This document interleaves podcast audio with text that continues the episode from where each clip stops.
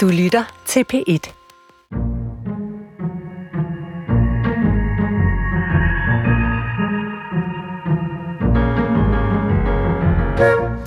For et par år siden, så stoppede jeg uden for min lokale brus på øh, Vesterbro, og her sad en øh, ung, hjemløs mand med sin hund. Han bad ikke om noget, han øh, solgte ikke noget, han sad der ligesom bare, og så spurgte jeg ham, hvornår han sidst havde fået noget at spise, og det kunne han faktisk ikke huske. Øh, og så spurgte jeg, mm, skal jeg så ikke gå ind og købe dig en sandwich inden fra øh, brosen? Og så sagde han, øh, at det går simpelthen ikke, for øh, jeg kan ikke tygge den, jeg har ikke nogen tænder. Øh, og så lagde jeg mærke til, at hans øh, mund var sådan et stort sort hul, og jeg fik et... Øh, Altså et absolut chok, fordi han kan ikke have været mere end, end 25 år. Jeg endte så med at købe ham en øh, pastasalat med nogle bløde skruer, fordi det kan man på en eller anden måde gumle, og så købte jeg noget mad til hans hund. Øh, og så sagde han tak, og så sagde jeg øh, farvel. Øh, og den her historie fortæller jeg ikke for at, øh, at jeg skal gøre mig til sådan en eller anden beundringsværdig, barmhjertig øh, samaritan, men for at sige, at der er åbenbart meget, jeg ikke ved om det her med hjemløshed. For eksempel, at det åbenbart er forbundet med meget, meget dårlige tænder rigtig tit. Siden øh, nullerne, der har antallet af hjemløse i Danmark næsten uden undtagelse været stigende. Cirka 6500 mennesker øh, var hjemløse ved den seneste optælling fra 2019. Så i dagens udgave af Skønlitteratur på P1, der ser jeg nærmere på den hjemløshed, der udfolder sig i to nye danske romaner. Der er stofmisbrugerens hjemløshed hos øh, Michael Josefsen i romanen De Andre, og så er der den sofasøfende hjemløse unge Tue hos Thomas Korsgaard i romanen Man skulle nok have været der. Michael Josefsen er gæst hos mig lige nu. Han har selv været hjemløs. Hvordan oplevede han det? Og hvorfor har han ikke skrevet en bog om sine egne oplevelser som boligløs i de tidlige 80'ere, men derimod en kollektiv roman om en gruppe hjemløse i Svendborg i dagens Danmark? Og hvad kan han fortælle mig om hjemløshed, som jeg ikke ved i forvejen? Jeg er din vært og hedder Nana Mogensen. Velkommen indenfor. Ja, velkommen til øh, min gæst i dag, Michael Josefsen, forfatter til den roman, jeg sidder med øh, lige nu, som hedder De Andre. Der er sådan en øh, sprøjte på forsiden. Øh, velkommen til dig. Tak skal du have. Vi skal tale mere om den øh, lige om lidt, øh, og vi skal også høre et uddrag af den. Senere i programmet, så kan øh, du som sagt høre en reportage øh, med øh, Morten Normand. Han er lige kommet ud af sin hjemløshed, øh, og det fortæller han om, og blandt andet om, hvordan det er øh, at se de andre, og måske være en af de andre. Vi skal også høre et øh, uddrag af forfatter Thomas Korsgaards nye roman, Man skulle nok have været der, hvor øh, hovedpersonen Tue også oplever den her hjemløshed, jeg talte om lige før. Han får nasset sig til en sofa hos en meget rig familie, og det arrangement går ikke stille for sig. Så altså noget Thomas Korsgaard lidt senere. Men øh, allerførst, øh, Michael Josefsen, altså som jeg sagde i introen, der kommer flere og flere øh, hjemløse i vores samfund, og øh, til synligheden kommer der også mere og mere kunst om emnet, altså øh, den store Oscar-film i år, øh, fra USA har for eksempel, øh, altså det er den, der hedder Nomadland, som øh, handler om de her hjemløse nomader i USA, der lever i deres biler og så rejser rundt efter sådan noget meget dårligt sæsonbetalt øh, arbejde, for de har simpelthen ikke råd til andet. På den anden side, der er jo en tendens, i hvert fald her i Danmark, hvor mange boligejere bliver rigere og rigere og får kæmpe øh, friværdier, og boligmarkedet er på en eller anden måde så hot, at man taler om lige nu, om der skal laves et indgreb. Øhm, hvad er det, der sker lige nu, eller hvad, hvad, altså, hvordan ser du det her? Jeg ser det som et stort spænd mellem fattig og rig, og at øh, hvad der foregår i USA kommer altid til at foregå her øh, en 10 år efter. Øh, Øh, det er ikke mange år siden, at vi øh, ikke kunne møde tigger på gaden. Så kunne vi sådan få et chok, når vi gik i Rom eller andre steder. Gud, der var tigger, ikke? Øh, men men øh, altså der sker det, at det sociale spænd mellem fattig og rig bliver større og det sociale sikkerhedsnet har siden få-regeringens øh, hvad hedder det, indtrædelse jo øh, øh, blevet mere og mere stormasket, altså øh, stort set alle falder igennem. Øh, det er blevet en kamp at få hjælp. Øh, det hedder godt nok borgerservice, når man går ind på sådan en øh, kommune der, men øh, det hed, burde jo hedde skrub af, ikke? Altså, fordi der er jo ikke nogen hjælp at hente, og de her mennesker, som er hjemløse indeni og hjemløse udenpå, er blevet svigtet igennem systemet helt fra børn af. Men, men, generelt, generelt. Altså, der er selvfølgelig undtagelser, men det var sådan, hvad jeg fik ud af min research på det. Ja, fordi du har jo øh, du har talt med, med en hel del hjemløse for at skrive din roman, mm. som jo foregår i i nutidens Svendborg, ja. at den her kollektiv roman. Men da du, da du selv var hjemløs i en kortere periode i start 80'erne, mm. har du fortalt mig, at der var tilstanden for hjemløse meget anderledes. Altså, hvad, hvad var forskellen mellem dengang og nu? Jamen, der var slet ikke sådan et hårdt miljø.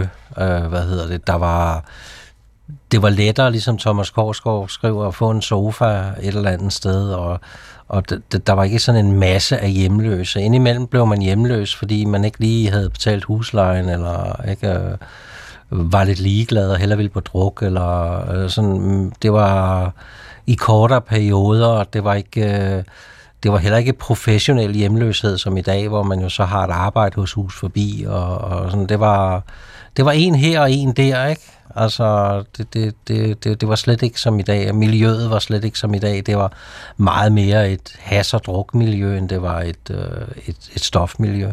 Men du havde selv et misbrug i den periode. Uh. Og levede af hvad? At stjæle forretningerne. hvad, var, hvad var godt at omsætte? Kød. Kød? Ja. Altså sådan stege? Ja. Hvorfor er det godt at om, eller hvorfor var er det godt at omsætte? Jamen det er fordi, så går du bare ind på et værtshus med sådan en, en oksemørbræd, der koster 500-600 kroner, og så får du et par hundrede og går igen. Det er lynhurtigt. Men hvem vil købe det, hvis ikke man ved, hvordan det har været opbevaret? Det er måske lige meget. Det vil alle. Okay. Okay. Men det er jo, det er jo så... Øh... Tøj, tøj var også meget godt. Det, det hang dengang ude i, uden for butikkerne, uden kædelås på. Mm-hmm. Og det kunne man også sælge på værtshusene? Ja. Eller? Ja. Men du kom jo så ud af din hjemløshed. Uh-huh. Og, og hvad tror du, det skyldtes, at, at, at du ligesom fik brudt det der? Jamen, det var, at min kæreste blev gravid. Så var det, så fik vi et hus på landet, som brændte ned, og så var jeg hjemløs igen, og så fik vi en gammel fugtlejlighed inde i, i, inde i Svendborg, og så har jeg egentlig ikke været hjemløs siden. Kun i perioder indeni. Og hvad mener du med det indeni hjemløs? Jamen altså, ikke at have hjemme i sig selv øh, i store kriser, ikke? Ikke rigtig vide, hvor, hvem jeg var, og så er det jo sådan set lige meget, om man har mursten omkring sig eller ej. Altså, hvad hedder det... Øh, hvis man føler sig jagtet alle steder fra, øh, fordi man netop ikke har fået det med sig som barn, at, øh, at have en, en kerne, der var nogenlunde fast. Men hænger de to ting øh, altså altid sammen, at, at at man har nemmere ved at få ydre hjemløshed, hvis man også har indre hjemløshed. Det er i hvert fald det, jeg har set, og det er det, jeg har mærket. Og hvad skal der til for os? Altså, øh, og vi skal nok komme mere ind på det, men, men man kan sige, der, der er måske mange mennesker, der har der er vokset op under svære forhold. Jeg er selv en af dem.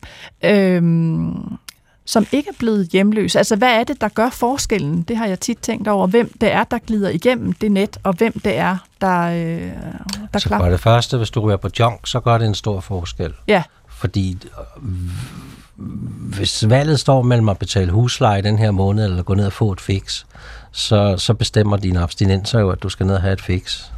Altså, så hvis du er på junk, så bestemmer det i hvert tilfælde meget, ikke? Ja. Øhm, så tænker jeg også på, at nogle gange kan man også komme derud og have haft så mange kriser, og alting har været så umuligt i livet, og man ikke har mødt andet end modstand, at man nok giver op.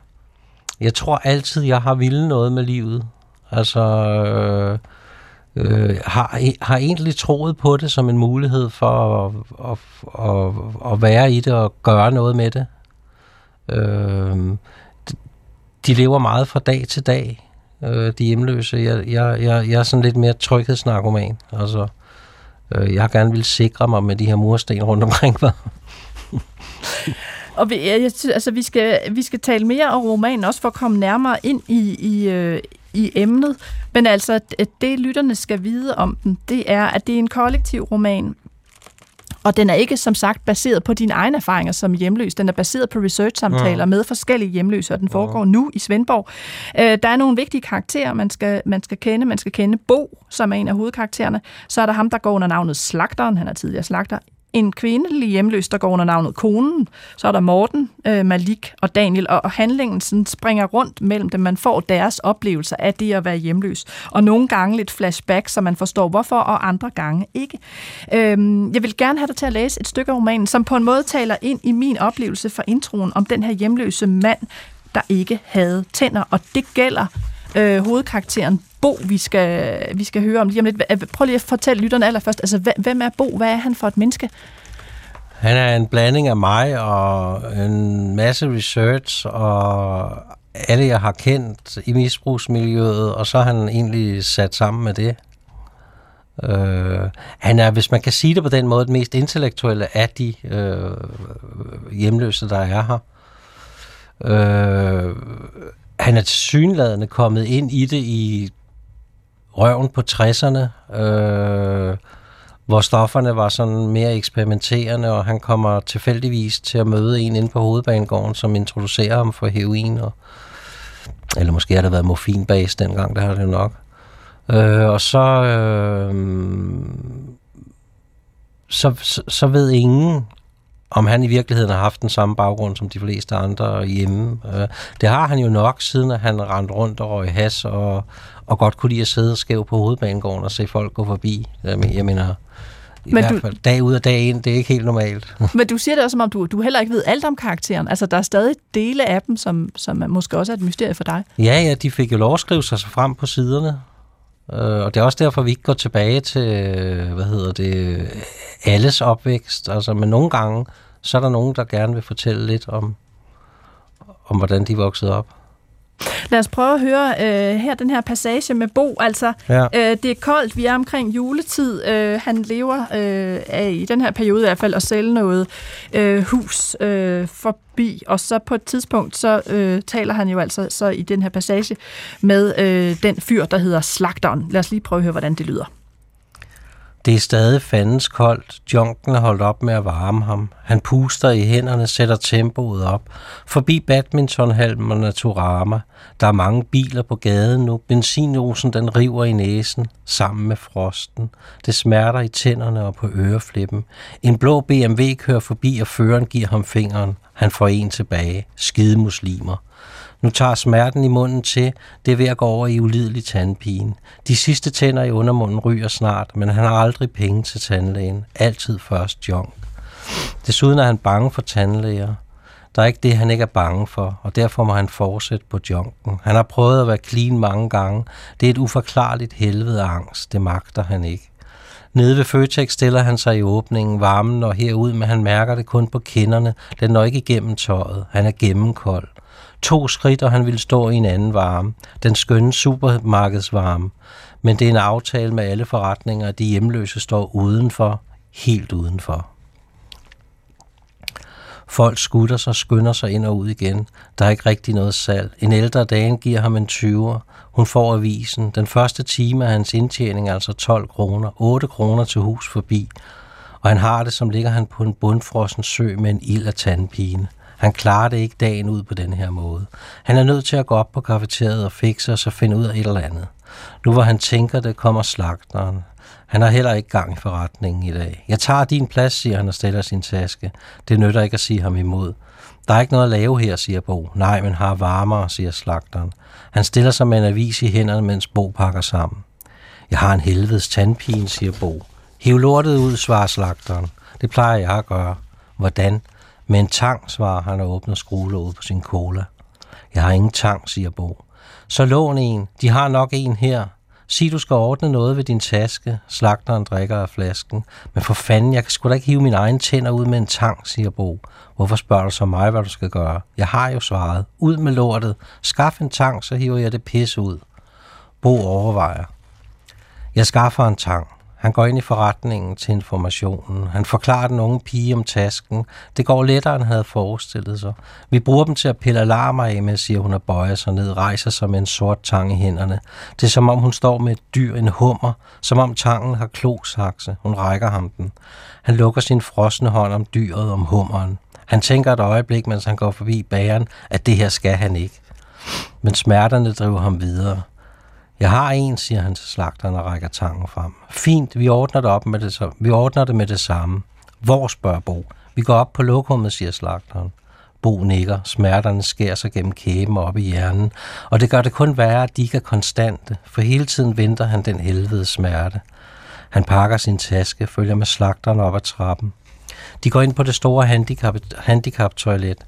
Sæt dig på tønden, siger slagteren. Han sætter sig. Slagteren knipser et par gange med tarmen, tangen. Åben kæften. Bo lukker øjnene og gør, som han siger. Slagteren kigger ham ind i munden. For helvede, siger han. Det er jo en nedbrændt nærlandsby. Jeg kommer til at tage en, to, tre. Bo prøver at sige noget med slagterens fingre i munden.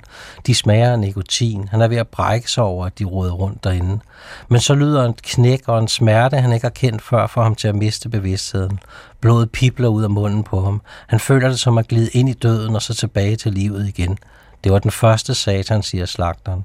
Han står med en tand i tangens kæber. Det drøber fra den. Blodet løber også ned ad bo, ned på gulvet. Op med kæften, siger slagteren igen, og det hele gentages, og smerten fordobles. Ved den tredje bliver Bo i dødens mørke. Han står i en sø af blod. Han ved, at han ikke kan sige noget. Det er som om hele munden er revet med ud. Du skylder et fix, siger slagteren. Bo prøver at sige, at han ikke har noget, men slagteren går i hans lommer og finder det i inderlommen. Det havde kostet det hvide ud af øjnene hos en tandlæge. Her får du det for en kvart, siger han og går. Bo stopper munden med lokumspapir og giver sig til at rydde op. Mens han gør det, aftager smerten. Hans ansigt er bare følelsesløs. Han skyller tangen og forlader toilettet med munden fuld af papir. Går ned og afleverer den igen. Han er nødt til at skaffe et fix, nu hans frokostfix er væk. Han går mod havnen. Tak skal du have, øh, Michael Josefsen. Altså et uddrag af din roman, øh, kollektiv roman, øh, De Andre. Her får Bo jo så slagteren til at hive tænderne ud. Ja. Øh, altså det, sådan, det vender sig i mig, når jeg hører den her passage. Øh, jeg sagde det her med tænderne, jeg ikke var klar over, var så dårlige på øh, hjemløse. Jeg var godt klar over, at der ikke var tid til tandpleje hele tiden. Øh, hvorfor er de det? Jamen altså, dels bliver man jo tør i munden af alle de her stoffer. Dels så får man jo aldrig børstet tænder, og dels så kommer man aldrig til tandlægen. Øhm, er simpelthen ikke inde over at bruge 1000 kroner på tandlægen. Altså. Men du sagde også til mig, da vi talte sammen, at for hjemløse er kroppen meget i vejen. Ja. Hvad mente du med det? Nå, men altså, du kan godt fikse øh, øh, hjernen og sjælen væk, øh, men du skal hele tiden, den, den, den, den skal hele tiden have et sted at sove. Den skal hele tiden på toilettet. Det, der er hele tiden noget med tænderne. Der er, der er hele tiden alle de andre ting, som vi også prøver at gøre det så behageligt som muligt med. Men det er rigtig besværligt. Det er rigtig besværligt at tage sig et hvil, når du ikke har noget sted at tage et hvil. Det er rigtig besværligt at børste tænder, når du ikke har noget sted at børste tænder. Det er, altså den der pleje af kroppen findes jo ikke. Øh, den er jo stort set bare til besvær og, og, og bliver så slæbt med rum, rundt, men gør jo som, det er jo også mennesker, så den gør jo hele tiden opmærksom på, at den er der, ikke også? Ja, for de har smerter, så de sover, og så har de ja. diarré hele tiden, ikke? Jo. Eller abstinenser. Ja. Øhm, men altså, det er jo sådan nogle ting, jeg ikke vidste om. Altså, er der andet, øh, som man umiddelbart ikke vil tænke på, øh, kan være et problem for hjemløse, som er det? Øh, jamen, alting er stort set et problem for hjemløse. Altså, fordi alting går jo, går jo på overlevelse.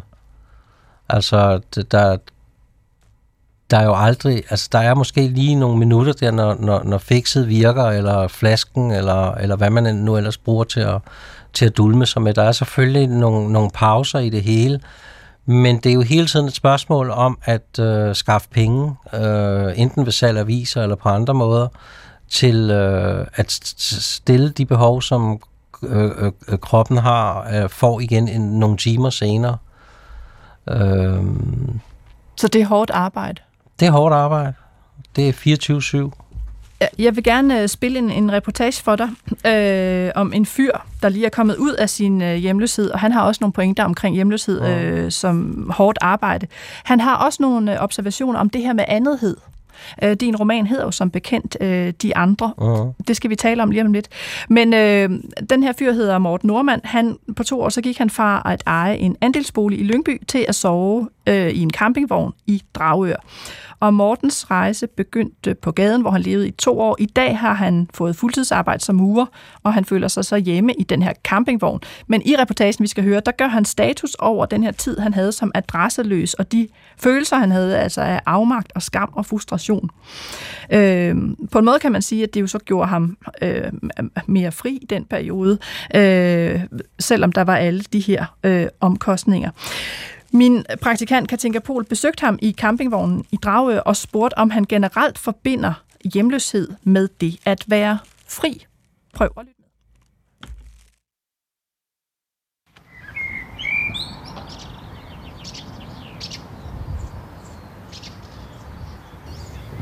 Det at være adresseløs eller hjemløs i, i Danmark, det jeg, kan jeg slet ikke forbinde med frihed. Fordi det hele, det er, det er, altså du bliver kigget på. Du bliver stiget på. Øh, du skal nå ting til en bestemt tid. Hus forbi for eksempel har kun åbent mellem 9 til 14. Så jeg forbinder det slet ikke med frihed overhovedet. Du beskrev nogle blikke. Hvad er det for nogle blikke? Jamen, når man sad, når, når jeg sad, der hvor jeg sov, på, på strøget, så kigger størstedelen, det vil være dumt at sige alle, men størstedelen af de mennesker, der går forbi, kigger på dig, og de kigger dig direkte i øjnene. Hvad er det, du ser i de øjne, der kigger på dig? Dem på afstand, der bare går forbi. De fleste af dem, det er tomt blik. Øhm, men det er et ned, nedværdende også grimt at sige, men det er, det, det, det er ikke smil i øjnene. Der er nogen, der smiler. Der er nogen, der kommer over og spørger, har du brug for noget? Der er nogen, der kommer forbi med mad, frugt. Men dem, der bare går forbi ude i, høj, ude i periferien, og det blik, man får, det er... Det føles på mig sådan nedværdigende. Der er også folk, der er gået forbi. Når der regnede, så gik de jo ind under remissen der, for der er, halvt, der er tag over. Og når vi så sad med vores telefon, der var nogen, hey, prøv at se, de har en iPhone. Hvor jeg også bare tænker, jeg er jo ikke født hjemløs. Er der også nogen, som ikke kigger? Ja, det er det. Selvfølgelig er det det. Selvfølgelig er det det. Men, som, nej, men jeg mener også, som, altså, som ikke vil ikke vil se dig i øjnene, og som... Den oplevelse, følelse, har jeg mere haft, når jeg har stået på mit salgsted, som hus forbi sælger dengang, da jeg solgte hus forbi, hvor folk de næsten skal holde sig på kinden for at lade være med at kigge på dig, når du står og siger hus forbi. Kunne jeg friste med en hus forbi? Så næsten... Ej, det går bare forbi den følelse, at man er usynlig. Øhm. Mm.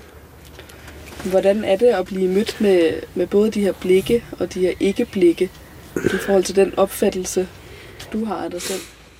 Jamen, jeg undrer mig tit over, når man satte sig ind i et S-tog og på vej op på en salgsted, så kigger alle folk på en. Så stiller du dig op på dit salgsted, på dit arbejde, og sælger tilbyder en avis, og der vil, folk, der vil nogen folk ikke kigge på dig det er meget sådan følelsesmæssigt et kaos. Det var der for mig, det var et følelsesmæssigt kaos. Altså, jeg tror, det er mangel på viden fra, fra, fra, fra størstedelen af dem. De ved simpelthen ikke, hvordan de skal øhm, forholde sig til, når der står en, for eksempel en hus forbi sælger, eller der sidder nogle hjemløse i en gruppe. De ved ikke, hvordan de skal forholde sig til det. Øhm, nu sidder vi med den her roman, ja. De Andre.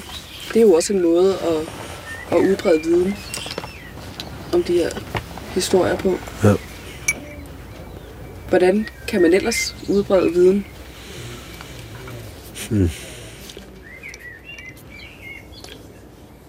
Jeg kunne godt tænke mig, at øh, for eksempel avisen Hus Forbi gjorde mere ud af at fortælle, hvad er det for nogle mennesker, der kan stå og sælge en avis. For det er største delen af, af køberne af Hus Forbi ved jo næsten ikke, at, at man godt kan have en lejlighed eller bo på herberg, og så sælge Hus Forbi. Okay. Øhm, hvad tænker du om titlen på bogen? De andre? Jeg synes, det er godt. Jeg synes, det er rigtig godt. Og lige nu der er jeg i gang med at finde noget andet noget. Jo. Fordi at jeg har lavet en opgave sammen med nogle oceanske drenge. Okay. Og den kaldte jeg The Others.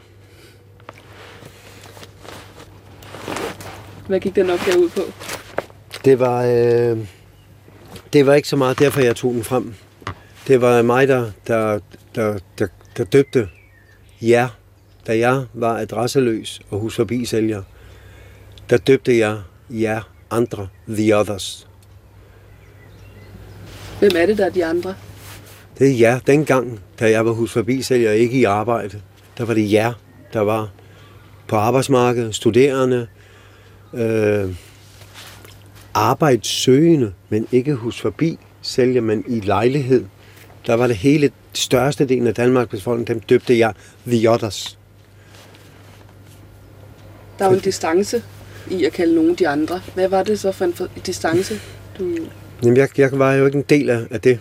Jeg var ikke en del af fællesskabet. Som jeg gerne ville. Jeg hungrede efter at komme tilbage.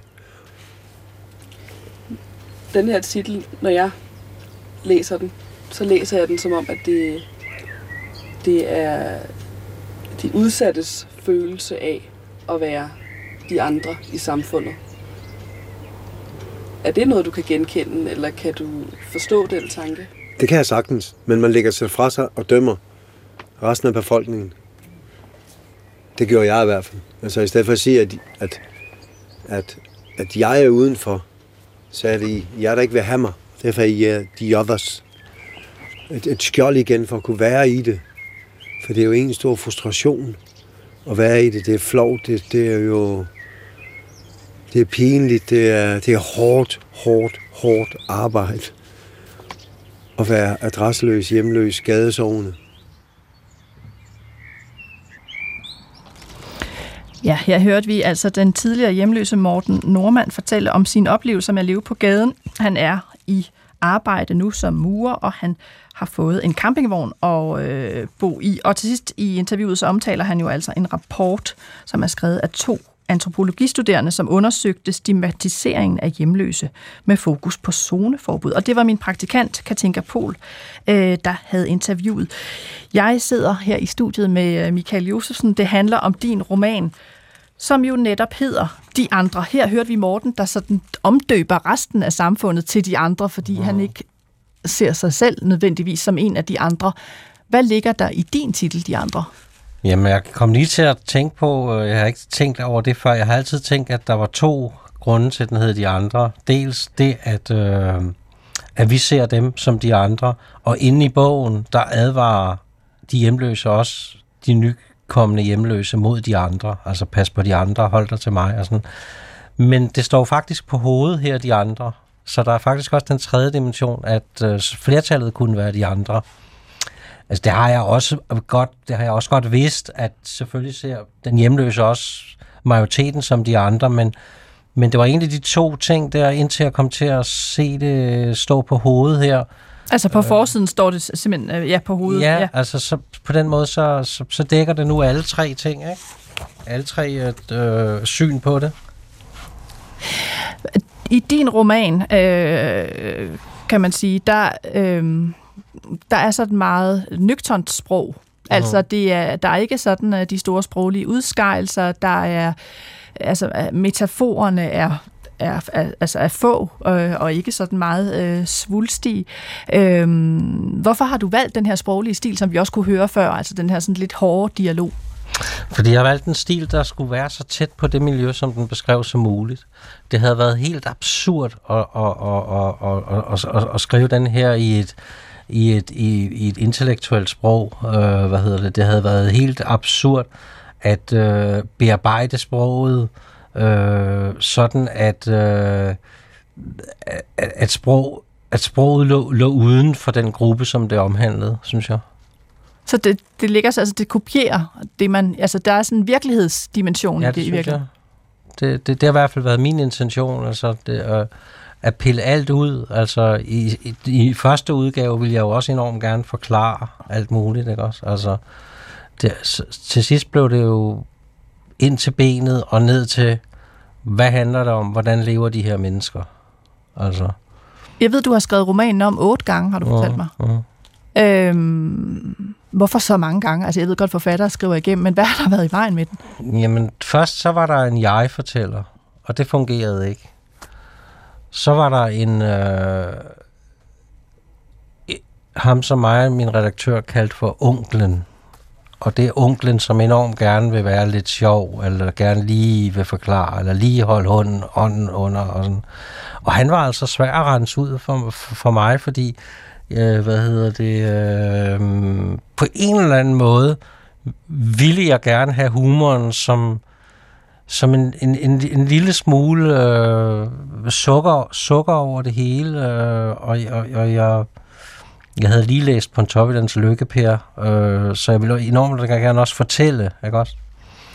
Øh, men det fun- altså, jeg tror godt, jeg kunne have fået udgivet den i de andre udgaver.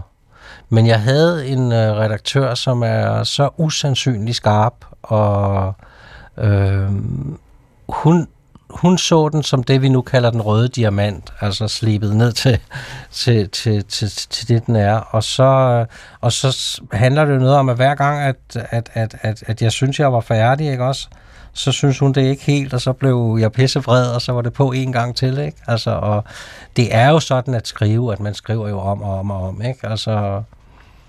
Men det her med, altså, at, at øh at du måske har ønsket at forklare mere, det er så skåret ned, og det du siger med, med humor, altså lidt sukker på, den er jo også, øh, din roman, altså usandsynlig rå. Altså nu hørte vi stykket før med tanden, det er jo så et af de, altså jeg vil kalde det mediumstykkerne. Der er jo også en vold, som er, at man møder senere, som er altså ubeskrivelig rå. Altså der bliver sat ild til en hjemløs der er en, nogen, der mishandler hinanden på alle mulige grusomme måder. Øhm, altså, hvordan har det selv været for dig at så skrive de der scener frem? Øh, jamen, det har på alle mulige måder været svært at skrive den her bog, fordi den igen handler om misbrug, og jeg selv er misbruger, ikke? Altså, øh, i hvert fald eks-misbruger, og det vil så sige, at jeg skulle jo ind i den verden hver evig eneste gang, ikke? Øh, og det betød jo, at jeg vågnede med angst og hammerne hjerte. Og, altså, når jeg skriver, så er jeg inde i det stof. Jeg lever i det stof. Man kan ikke sige til mig, husk lige den kuglepen, eller et eller andet. Altså, jeg lever kun i det, jeg, jeg, jeg skriver imens, ikke også? Altså, jeg lever kun i den verden. Så, så, så, så, så jeg var der jo, altså, i, i den øh, skamtilstand, som han også øh, beskriver, ikke? Og, og, øhm, jo, men det, det, det, det er altid skide hårdt at skrive, øh, fordi at øh, øh, jeg kan ikke få det til at leve, hvis, øh, hvis det ikke er 100% og betyder alt. Men sådan noget som tandscenen, vi hørte før, mm. altså ham, der hiver tænderne mm. ud god der, altså er det noget, du har taget fra en research-samtale med en hjemløs person, eller altså, hvor, hvor kommer sådan noget fra? Nå, men det er bare, det er bare fantasi. Det er bare fantasi? Mm. Fordi du ved, at hjemløse simpelthen, altså det er et problem med dårlige tænder, ja, for eksempel. Ja. Så hvor meget er baseret på øh, det, man kunne kalde øh, ægte levende mennesker derude, og hvor meget har du sådan selv stykket sammen af fri fantasi? Jeg ved ikke, om jeg kan sætte nogle procent på, men meget af det, er, der er jo ikke nogen af de her mennesker, som lever derude. Altså, det er jo mennesker, jeg har fundet på, baseret på min egen viden og samtaler. Øh, hvordan man har det som misbruger, ved jeg jo fra mig selv. Altså skylden og skammen og det lave selvværd og det her, tilværelsen hele tiden ramler og sådan noget der. Det, der kender jeg mine personer. Øh, hvad hedder det? Men, men resten er, er sådan set bare fundet på i en campingvogn i Sverige. Hvor du har siddet og skrevet. Mm. Og hvad var det, der ændrede sig, at, at du måtte fjerne det fra en første person fortæller, altså en jeg-historie, til at du er mere på afstand og ser de her karakterer sådan udefra, så det er sådan han og hun i stedet for? Jamen, det var hele formen på bogen. Altså, det var, det var, det var, det var hele teksten, der pludselig gled på plads. Ved at få afstanden på? Ja, og ved, og ved at gøre alle til tredje persons fortællere.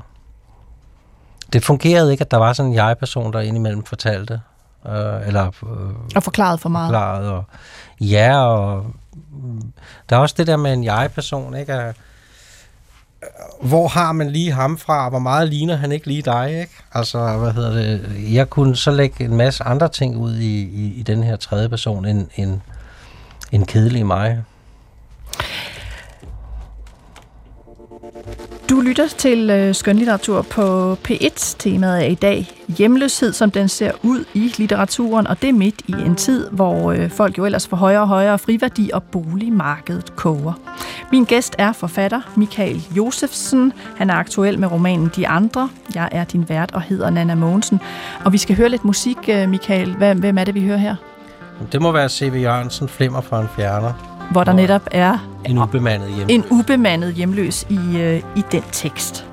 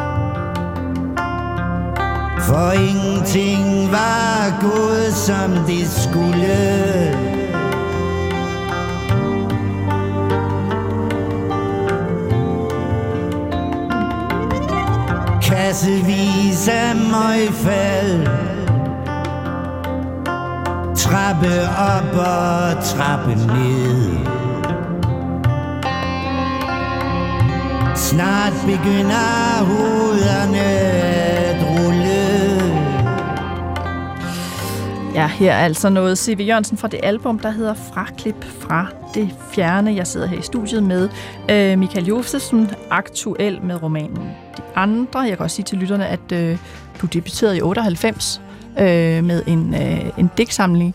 Øh, du har skrevet om misbrug før, men det her det er sådan din første tekst om, om hjemløshed. Og nu, og nu skal vi til en anden form for hjemløshed, fordi jeg kunne godt tænke mig, at vi snupper en bid fra en anden ny dansk roman, som jeg også sidder med her, og det er Thomas Korsgaards øh, tredje og sidste del af, af den her autofiktive trilogi, han har lavet om øh, drengen og den unge mand Tue, der prøver at løsrive sig fra sin dysfunktionelle familie og skabe et eget liv. Den første roman hed øh, Hvis der skulle komme et menneske forbi, den anden En dag vil vi grine af det, og altså nu den her roman, der hedder Man skulle nok have været der. Og her er øh, Tue blevet en ung mand, han er flyttet til øh, København, kan man godt sige, men han har bare ikke noget sted at bo. Han sælger pudsigt nok også aviser, øh, men det er ikke hus forbi, det er abonnementer på politikken. Øh, Thomas Korsgaard har jo øh, bisk ironi her. Tue fornassede sig på en eller anden måde en sofa hos en kollegas meget rige mor, en arkitektmor, øh, der har vundet mange priser og bor i en kæmpe stor lejlighed, og det bliver ikke noget nemt arrangement for nogen af dem. Øh, her kommer lidt oplæsning fra romanen. Øh, vi skal høre en episode, hvor Tue har fået lov til at komme med til juleaften hos nogen af den rige families lige så velhavende venner, og Tue kender overhovedet ikke de her koder, og han falder totalt igennem. Det er min øh, kollega Thor Leifer, der læser, så lyt med her øh, de næste cirka 5 minutter.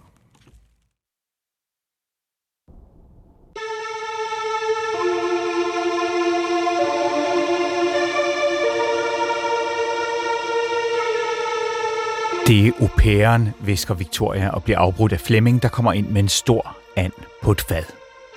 Så er der andrik, siger han og sliber en kniv foran os, før han begynder at skære den ud. Vi plejede at få flæskesteg, siger jeg, i det jeg rækker min tallerken frem for at tage imod et lår. Det er også en del billigere, siger Flemse. Det er faktisk helt vildt, hvad man skal give for sådan en and efterhånden. Jeg kan heller ikke anbefale flæskesteg, siger jeg. Den bliver altid meget tør. Det kommer vel an på, om man kan finde ud af at tilberede den ordentligt, siger Elisabeth. Nu får vi and, visker Merete, og kigger på mig, som om jeg lød utilfreds. De hvide og brunede kartofler bliver sendt rundt. Lidt efter kommer sovsen. Den er ikke særlig brun. Jeg hælder den ud over min tallerken og ser efter de franske kartofler, men der er ikke nogen, og jeg begynder at spise. Victoria dasker mig let på håndryggen. Der er ikke blevet sagt værsgo. Jeg lægger hænderne tilbage på servietten og venter, mens de andre hælder op på deres tallerkener. Sovsen når frem til Merete, hun hælder en skvis på sin tallerken. Elisabeth klapper i hænderne. Godt, godt. Det ser ud som om alle har fået nu, siger hun og løfter sit glas. Hvor er det dejligt, at I vil komme her til vores første jul i Danmark i fem år. Når jeg ser rundt på det her bord, så savner jeg faktisk slet ikke Amalfi. Så vil jeg bare sige værsgo og rigtig glædelig jul til jer. Ja, glædelig jul, Elisabeth, svarer Marete, og bestikket begynder at klire. Flemse sidder på den modsatte side af bordet og læner sig over mod mig. Hvordan kender du så familien? Han får det til at lyde som om, det er den eneste familie, der findes. Jeg bor lidt hos dem for tiden, siger jeg. Aha, aha, siger han. Hvordan kan det være? Det er fordi, jeg ikke kan finde et andet sted at bo. Merete, kalder Flemse hen over bordet. Kan du ikke sætte den unge mand her op med Claus? Sidder han ikke i bestyrelsen hos Jordan? Jo, det gør han faktisk, siger Merete, og hun siger det som noget, hun havde glemt, og som om hun om lidt vil tage sin telefon, skrive god jul til Claus fra Jordan, og i samme besked lægge en føler ud om en lejlighed. Men han har lige fået en tumor i hjernen, tilføjer hun og ryster på hovedet, så jeg synes ikke, det er lige nu, man skal belaste ham yderligere. Åh oh, nej, siger Flimse. Hvor ærgerligt, siger jeg, og de kigger alle sammen på mig.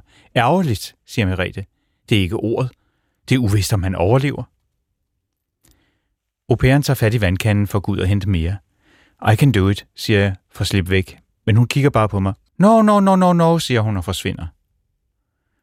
Og hvad laver du så til daglig, spørger Flemse, mens jeg er midt i en torvin, og jeg synker hurtigt for ikke at miste hans opmærksomhed igen. Jeg skriver på en roman, siger jeg, og han lytter, og jeg ser op, og Merete lytter også. Elisabeth lytter, Victoria lytter, selv au lytter, da hun kommer ind igen. De kigger alle sammen på mig. Jeg skriver på en roman. Min brystkasse hæver sig bare ved at sige det. Mine skuldre løfter sig. Hvor spændende, siger Flemming. Og hvad handler den så om? Merete giver hunden et stykke kød under bordet. Han arbejder sammen med mig på politikken, siger Victoria.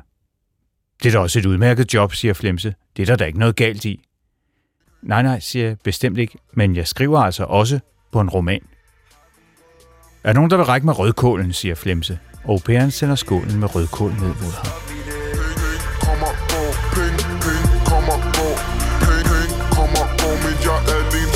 Penge, penge, kommer, gå, penge, penge, kommer, gå, penge, penge, kommer, gå, men jeg er alene til jeg forgår. Jeg leder efter min jakke i skabet ude i hallen, men hører pludselig Victorias stemme inden fra stuen. Jeg ved ikke, hvorfor han siger det med romanen, siger hun.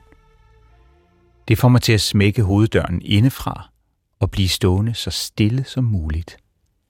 Nogle glas klirrer, så gør hunden, og hun fortsætter, det er noget, han snakker om en gang imellem. Alle har da lov til at drømme, siger Merete. Jeg vil også gerne skrive en gang. Ja, ja, siger Victoria. Men hvem er ham, Tony, egentlig, spørger Flemse, udover at han da i hvert fald ikke er til piger. Tue, siger Victoria. Potato, potato, siger Flemse. Han kommer fra Jylland, siger Victoria. Åh oh, gud, siger Elisabeth. Sådan noget rigtig white trash, tilføjer Merete. Det er helt frygteligt. Hvordan det, spørger Elisabeth nu efterfuldt af lyden af en kvasende nød. Hans far forgreb sig på børnene, og de havde ingen penge, siger Merete. Og jeg opdager, at jeg glemmer at trække vejret. Åh oh, Gud, siger Elisabeth igen. Hvor er det sørgeligt. Stakkels fyr. Han må være så skadet. Ja, siger Victoria. Hvor er det godt, I sådan har taget ham under jeres vinger, siger Flemse. Det var nu heller ikke meningen, at han skulle blive så længe, siger Merete. Og hun får det til at lyde, som om det er hende, der har et akut problem, og ikke mig. For nogle dage siden havde han hængt en lampe op ude i vores entré, da vi kom hjem fra Liseleje. Vi bor efterhånden nærmest op i det hus. Men hvordan pokker slipper man af med sådan en? I må vel sørge for, at han ikke får det for godt, siger Elisabeth, og jeg kan høre, at nogen knækker en nød mere. Ja, siger Victoria. Det er nok rigtigt.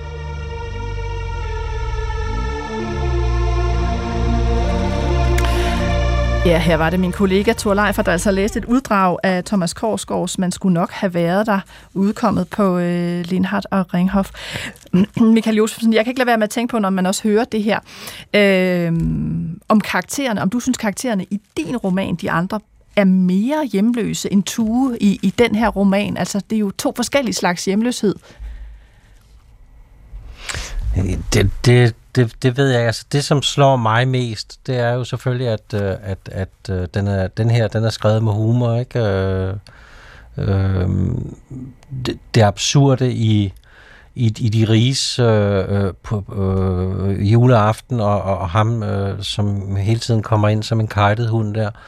Øh, ja, han fortæller jo ikke rigtigt om at føle sig i indre hjemløs, eller men det ligger alligevel...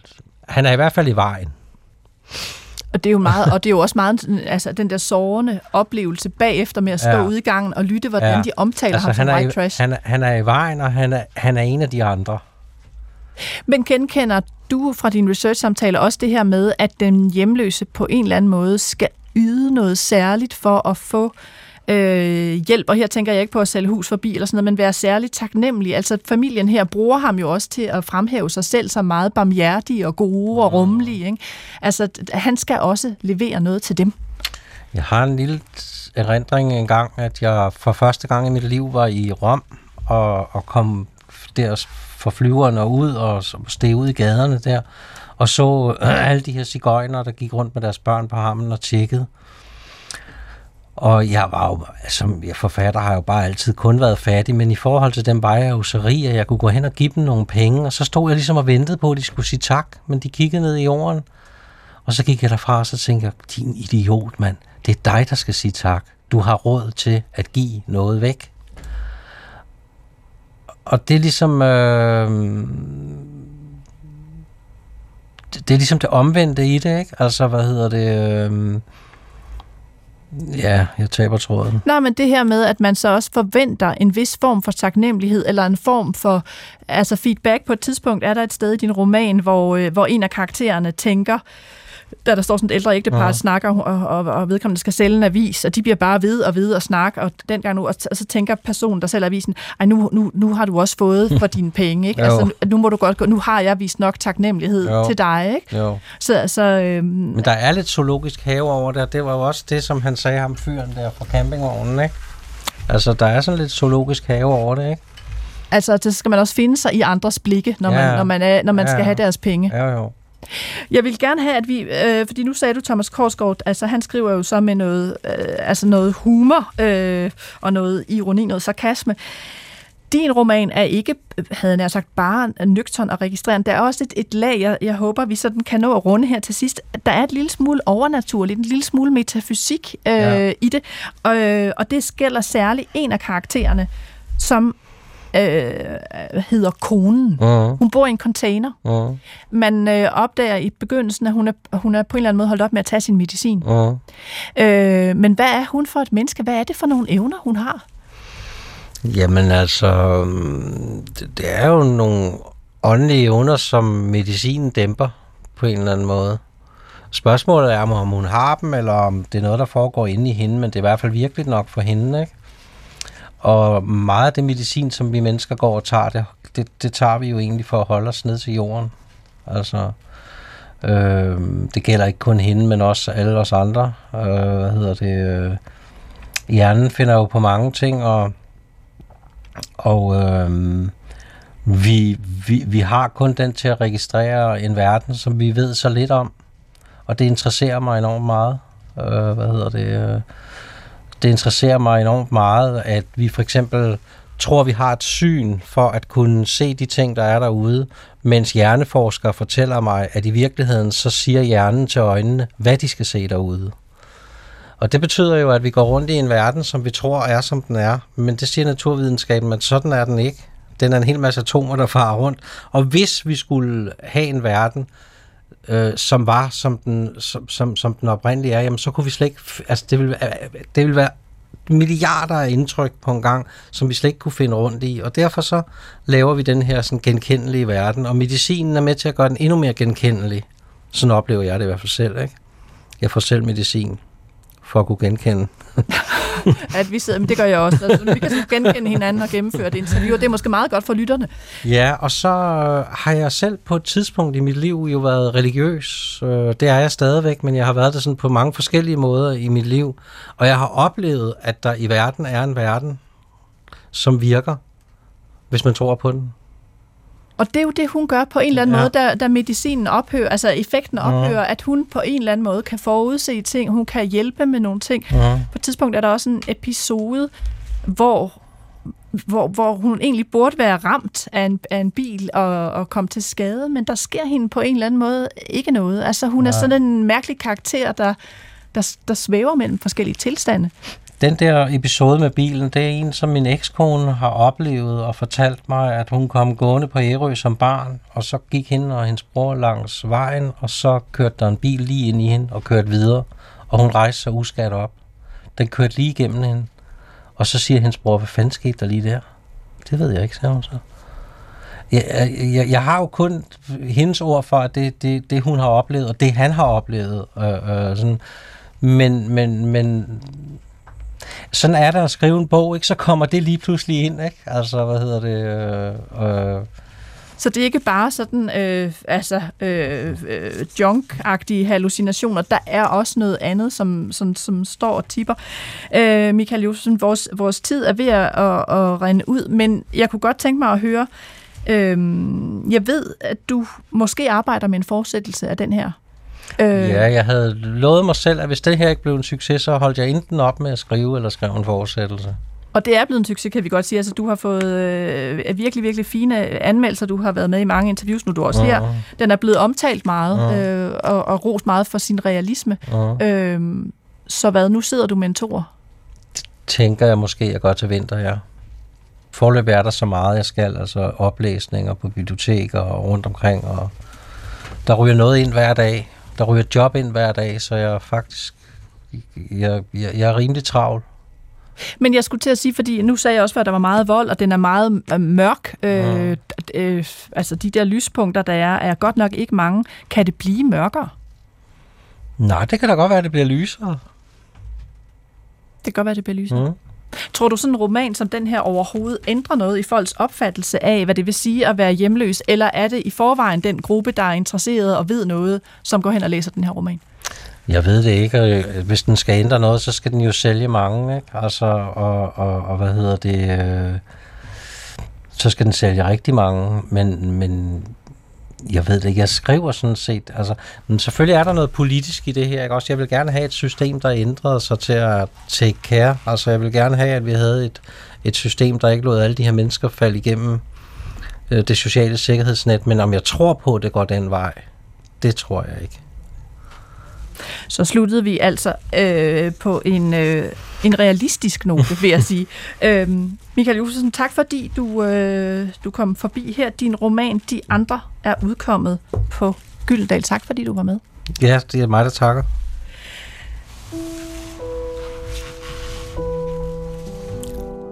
Skønlitteratur på P1 er ved at være slut for denne gang, og det her, du hører nu, er musikken fra en af årets helt store film om dagens tema faktisk, øh, hjemløshed. Det er musik fra den amerikanske film, der hedder Nomadland, der øh, vandt øh, en masse Oscars. Den er instrueret og skrevet af Chloe Zhao, og øh, den følger den her husløse kvinde Fern, der må bo i sin camper og rejse rundt i USA efter meget dårligt arbejde bare for at overleve. Jeg kan kun anbefale filmen. Se den. Den er fremragende. Dagens program var lavet af mig, din verden Anna Mogensen, og jeg fik hjælp i dag af Steffen Klint og Katinka Pol. Du kan skrive til mig på litteratursnablag.dr.dk, altså litteratursnablag.dr.dk. Næste uge skal det handle om en vanvittig basile, der graver ånden ud af Europa, Eurobasilen. Vi høres ved.